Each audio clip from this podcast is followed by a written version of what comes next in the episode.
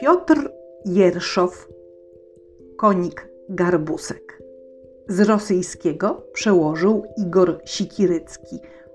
Część druga, odcinek trzeci. Czyta Malwina Kożurno.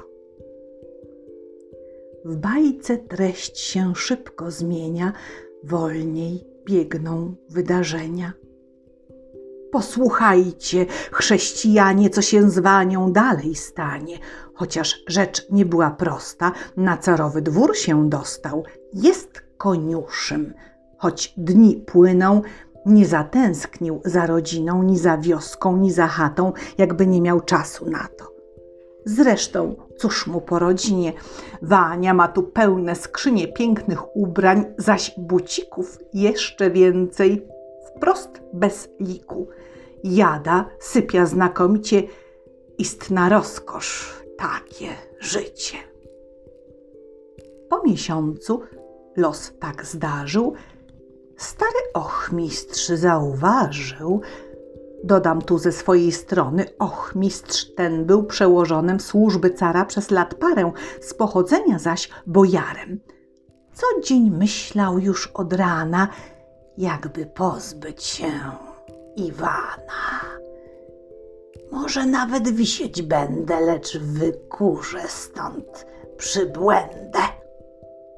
Mawiał często po cichutku, śledził stajnie, lecz bez skutku. Kryjąc podstęp, sam się starał postępować jak niezdara, wani w pewnym czasie Precz ze dworu, ty brudasie! Po miesiącu los tak zdarzył, stary ochmistrz zauważył, że choć Wania w dzień czas trwoni i nie czyści swoich koni, oba konie złotogrzywe są niezwykle urodziwe, czyste, dobrze nakarmione, Grzywy mają zaplecione, grzywki spięte w pięknych lokach, sierść jak jedwab lśni po bokach. W żłobach siano smaczne leży i w korycie pokarm świeży, a w poidłach tuż pod spodem pełno słodkiej wody z miodem. Och, mistrz myśli, czekaj, ach ty, widać spiekłem masz konszachty. Pewnie jakiś skrzat cierpliwy pozaplatał koniom grzywy. Już ja, bratku, cię nakryję, sznuru kręcę na twą szyję. Mam już pomysł cały w głowie, car się wielu rzeczy dowie. Wkrótce już mu udowodnię koniuszego ciężkie zbrodnie.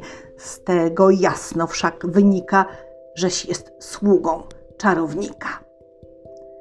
Gdy zmierzch zapadł ponad krajem, ochmistrz, były rządca stajen, niedaleko koni obóz krył się w jednym z większych żłobów. Północ. Ochmistrz zaś rad nie rad czeka. Strach mu dech zapiera. Na wpół żywy w owsie siedzi i przez szparkę stajnię śledzi. Czeka, czeka osowiały, wtem drzwi głucho zaskrzypiały. Jeden z koni się poruszył i do stajni wszedł koniuszy. Na zasówkę drzwi zamyka, kładzie czapkę do cebrzyka i wyjmuje uśmiechnięty w trzy gałganki zawinięty wielki skarb na czasy owe, piękne pióro, żar ptakowe. W całej stajni widno, jasno, ochmistrz może by i wrzasnął, lecz ze strachu zadrżał cały, aż się ziarna posypały. A tymczasem gość nie zwleka, włożył pióro do sąsieka i z uciechy klaszcząc w dłonie zaczął czyścić oba konie. Plecie grzywy, piosnki śpiewa, niczego się nie spodziewa. Och, mistrz zaś, ukryty w żłobie, w strachu nie wie, co ma robić. Przez powieki przymrużone patrzy z lękiem w wani stronę. Ach, tak, wreszcie zamamrotał. Źle się skończy ta robota. Car się jutro wreszcie dowie, co ukrywasz w głupiej głowie. Doczekamy tylko świtu i nie wrócisz więcej ty tu. Wania nic się nie spodziewa. Plecie grzywy, piosnki śpiewa, chwali koni swych urodę, do poideł wlewa wodę, sypie w żłoby ziarno świeże i do koni znów się bierze. Wreszcie ziewnął, pióro schował, wiązkę siana przygotował i legł na niej obok koni, kryjąc czapkę tuż przy skroni. Świt rozjaśnił błękit nieba, ochmistrz z owsa się wygrzebał. Słyszy? Wania mocno chrapie. Czekaj, bratku, tu cię złapię. Po cichutku się zakrada, wprost do czapki rękę wkłada, chwyta pióro wielce rad i po piórze zginął ślad. Ledwie car otworzył oczy, już ku niemu ochmistrz kroczy. O podłogę stuka głową i rzekł. Panie, pozwól słowo, ważne niosę ci nowiny, więc mi głowy nie ucinaj. Zanim każesz mnie wychłostać, pozwól chwilkę z tobą zostać. Zgoda, słucham twoich słów, tylko szczerą prawdę mów. Znasz mnie przecież wiele lat, mam na kłamców tęgi bat. Ochmistrz zebrał wszystkie siły i zawołał: Carze miły, wierz mym słowom, bardzo proszę, pod przysięgą ci donoszę. Każdy o tym wie, że Iwan przed twym okiem coś ukrywa. To nie żadne skarby złudne, lecz żar ptaka, pióro cudne. Pióro? Cudne? O przeklęty, nie pomogą mu wykręty, skradł je, chociaż był bogaty. Weźmie za to tęgie baty. Na to ochmistrz, miły panie, wiem coś jeszcze o Iwanie. Iwan chwali się wśród ludzi, co zgorszenie wielkie budzi, że dostarczy ci żar ptaka, jeśli twoja wola taka. Tu się ochmistrz nisko skłonił i carowi dał na dłoni niebywałe w swojej krasie pióro. Istny cud, żar ptasie. Car oglądał je w podziwie. Śmiał się, gładził ręką tkliwie, gryzł koniuszek, smak próbował – do szkatułki wreszcie schował i zawołał: Hej, dworzanie, niech przede mną Iwan stanie! Zawezwany wprost od koni, Wania się przed carem skłonił i zapytał w tejże chwili: Po coście mnie obudzili? Car przymrużył oko lewe i powstając z wielkim gniewem krzyknął: Milczeć, nic nie gadać, masz mi tylko odpowiadać. Doszło do nas, że bezprawnie uszczuplając skarb nasz jawnie, tyś żar ptaka pióro jasne ukrył jakby swoje własne. Carem jestem, nie bojarem, biada, jeśliś przebrał miarę. Wania zmieszał się troszeczkę, lecz do cara rzekł: Chwileczkę, skąd się o tym dowiedziałeś? Czapki mej nie oglądałeś, tyś nie prorok. Bez wątpienia możesz wsadzić do więzienia, możesz kazać mnie wychłostać, lecz skąd mam to pióro dostać? Lepiej ze mną się nie drażnij, mówię przecież najwyraźniej. To są plotki niebywałe, bo ja pióra nie widziałem. Tu car zerwał się z posłania, wziął szkatułkę, krzycząc: Wania! Upór nic ci nie pomoże, gdy szkatułkę tu otworzę. Już otwarta, popatrz teraz. No, i po co się wypierasz? Drżąc jak istek podczas burzy, Wania spojrzał, brwi nachmurzył, czapka z rąk mu wyleciała. Cóż, nauczka się przydała? Car zawołał. Chyba dość ci Panie, błagam cię, litości, chciej wybaczyć, nie czyń krzywdy, nie okłamię cię już nigdy, krzyknął Wania w wielkiej trwodze i legł plackiem na podłodze. Kara na ten raz cię minie. Zapomnimy o twej winie, car przemówił. Lecz mój drogi, wiedz, że w gniewie bywam srogi i wystarczy jedno słowo, by się człek pożegnał z głową. A mam jeszcze sprawę drobną. Przechwalałeś się podobno, że dostarczysz mi żar ptaka, jeśli moja wola taka. Różne ponoć znasz sposoby, więc postaraj się go zdobyć. Wania zerwał się z podłogi. To nieprawda, carze drogi, nigdy tego nie mówiłem. Pióro, zgoda, ja ukryłem, ale ptaka nadaremnie chcesz podstępem wmówić we mnie. Tu carowi drgnęła broda. Na rozmowę czasu szkoda, rzekł. Nie będę mówił wiele. Zanim miną trzy niedziele, masz dostarczyć mi żar ptaka, albo będziesz gorzko płakał, bo przysięgam na swą brodę, choćbyś nawet wszedł pod wodę, każę wsadzić cię na pal. Prucz, precz mi z oczu, próżny żal. Wania z płaczem się pokłonił i powrócił do swych koni. Gdy garbusek ujrzał Wanie, chciał rozpocząć przed nim taniec, nagle ujrzał łzy chłopaka i o mało nie zapłakał. Mów, Waniusza, mówże śmiało, czy coś złego cię spotkało? Zatroskanym głosem spytał, wznosząc w górę dwa kopyta. Bez namysłu wyznaj szczerze wszystko, co na sercu leży – czy kłopoty masz ze zdrowiem? Czy dokucza ci zły człowiek? Ja pomogę, póki żyję.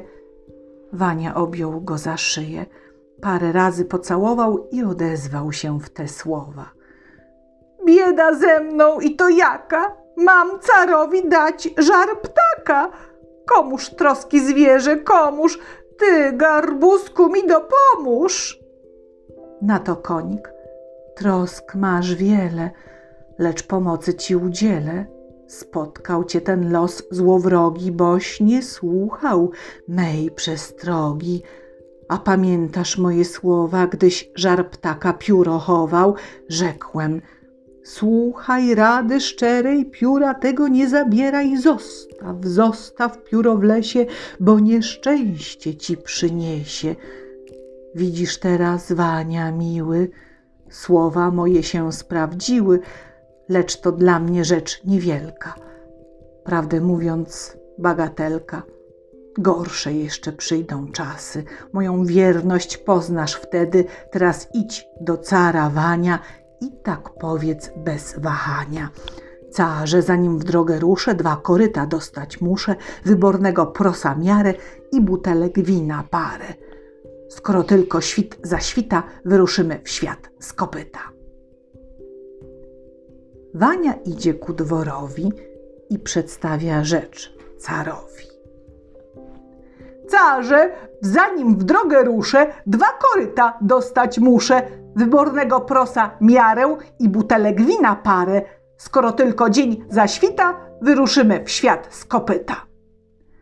Car rozkazał, by dworzanie wypełnili to żądanie, potem rzekł z uśmiechem błogim: Jesteś zuch! Szczęśliwej drogi. Dnia drugiego wcześnie z rana konik krzyknął na Iwana.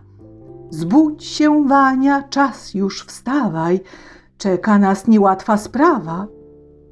Wstał Waniusza i bez słowa zaczął w drogę się szykować. Wziął koryta, prosa miarę i butelek wina parę.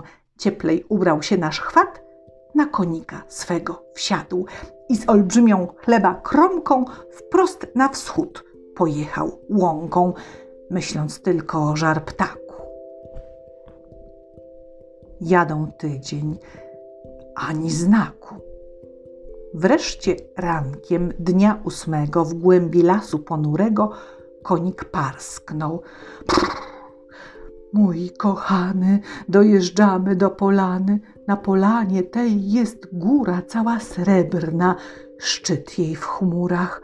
Tu o świcie z górnych szlaków przylatuje moc żar ptaków, pić ze źródła czystą wodę, tu najłatwiej do nich podejść. Garbusek po tych słowach na polanę pocwałował. Cóż za łąka! Trawa płowa, ciemna, jasna, szmaragdowa, lekki wietrzyk nad nią wieje, iskierkami rosę sieje. Wśród zieleni tej bogatej przecudowne rosną kwiaty, a na środku, aż w obłoki, pnie się góry szczyt wysoki, jakbyś chmur zastępy zebrał, stoi góra cała srebrna. Słońce blaskiem swych promieni złoci górę i czerwieni. Każda krawędź iskry wznieca, a szczyt pali się jak świeca. Koń garbusek po szczelinach na szczyt góry już się wspina. Przebrnął jedną, drugą milę i zatrzymał się na chwilę. Słuchaj, Wania, chłopcze chwacki, tu się szykuj do zasadzki. Najpierw zmieszaj należycie wino z prosem w tym korycie. Słuchaj rad swojego sługi, sam się skryj w korycie drugim i uważnie patrz ukradkiem dziwnych zdarzeń będziesz świadkiem. Zanim zorza blask roznieci, stado ptaków tu przyleci. Nakarmione naszym prosem zaczną krzyczeć dziwnym głosem. Wtedy, jeśliś nie pokraka, najbliższego chwytaj ptaka. A gdy chwycisz Wania miły, krzycz pomocy z całej siły. Ja ci pomoc mą okażę. A jeżeli się oparzę? Wania nasz garbuska spytał, sypiąc proso do koryta. Wiem już, włożę rękawice. Wtedy nawet ogień chwycę. Nie wdając się w rozmowy, pod koryto wlazł dębowe, chociaż bardzo niecierpliwy leży cicho, jak nieżywy. Północ. Szumią drzewa w lasku. Nagle cała góra w blasku. Widno wokół, jak w południe, to żar ptaki świecą cudnie. Lecą, krzyczą dziwnym głosem, przywabione smacznym prosem. Leżąc obok pod korytem, Wania śledzi je z zachwytem. Patrzy, dłoń zanurza w trawie i tak sam do siebie prawi. Czekaj, ty diabelska siło, iluż was tu się zjawiło? Pięć dziesiątek to nie mało. Gdyby wszystkie się złapało, to bym pięknie się obłowił. Strach pomyśleć człowiekowi. Nóżki światłem lśnią czerwonym, istny cud to ich ogony. Kury takich nie miewają, a blask taki rozsiewają jak ojcowski piec, gdy płonie. Po tych słowach zatarł dłonie na żwaniusza chłopak chwacki i wyślizgnął się z zasadzki pełzł przez chwilę na czworakach i za ogon chwycił ptaka. Hej, garbusku skarogniady, pomóż mi, bo nie dam rady. Trzymam ptaka z całej siły, pomóż mi, garbusku miły. Przybył konik na wołanie i pochwalił zręczność Wani. Przyjm uznania szczere słowa, Ptaka zaś do worka schowaj, worek skarb nie lada kryje, lepiej zawieź go na szyi, czas w powrotne ruszyć szlaki. Pozwól mi nastraszyć ptaki, mówi Wania. Patrz, koniku, ileż ich tu wprost bez liku. I chwyciwszy worek w dłonie, całe stado z drzewa zgonił.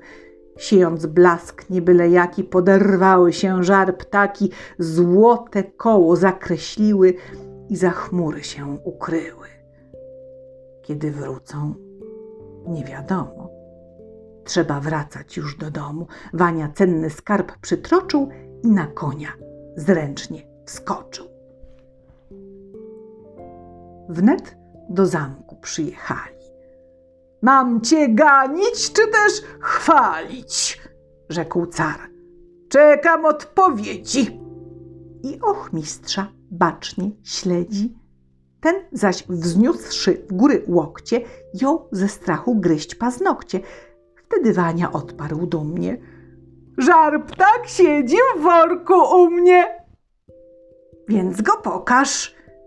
Nim pokażę, rozkaż panie, niechaj straże zamkną wszystkie okiennice, by ogarnął mrok świetlice. Na co czar rzekł. Hej, do dzieła, okiennice straż zamknęła. Wania złożył wór na stole. No, wylatuj, mój sokole. Żar ptak taki blask roztoczył, że poraził wszystkim oczy. Car się zaczął głośno żalić. Święci pańscy, dwór się pali. Hej, strażników, zawołajcie, ściany wolą polewajcie. To nie pożar, carze, słuchaj, to z żar ptaka jasność bucha. Tu się Wania zaniósł śmiechem. Widzisz, jaką to uciechę dziś sprawiłem tobie, panie? Na to car rzekł. Mądre zdanie, bardzo kocham dziś Waniuszę. Rozweselił moją duszę. A że jestem wdzięczny szczerze, Będziesz moim. Masz.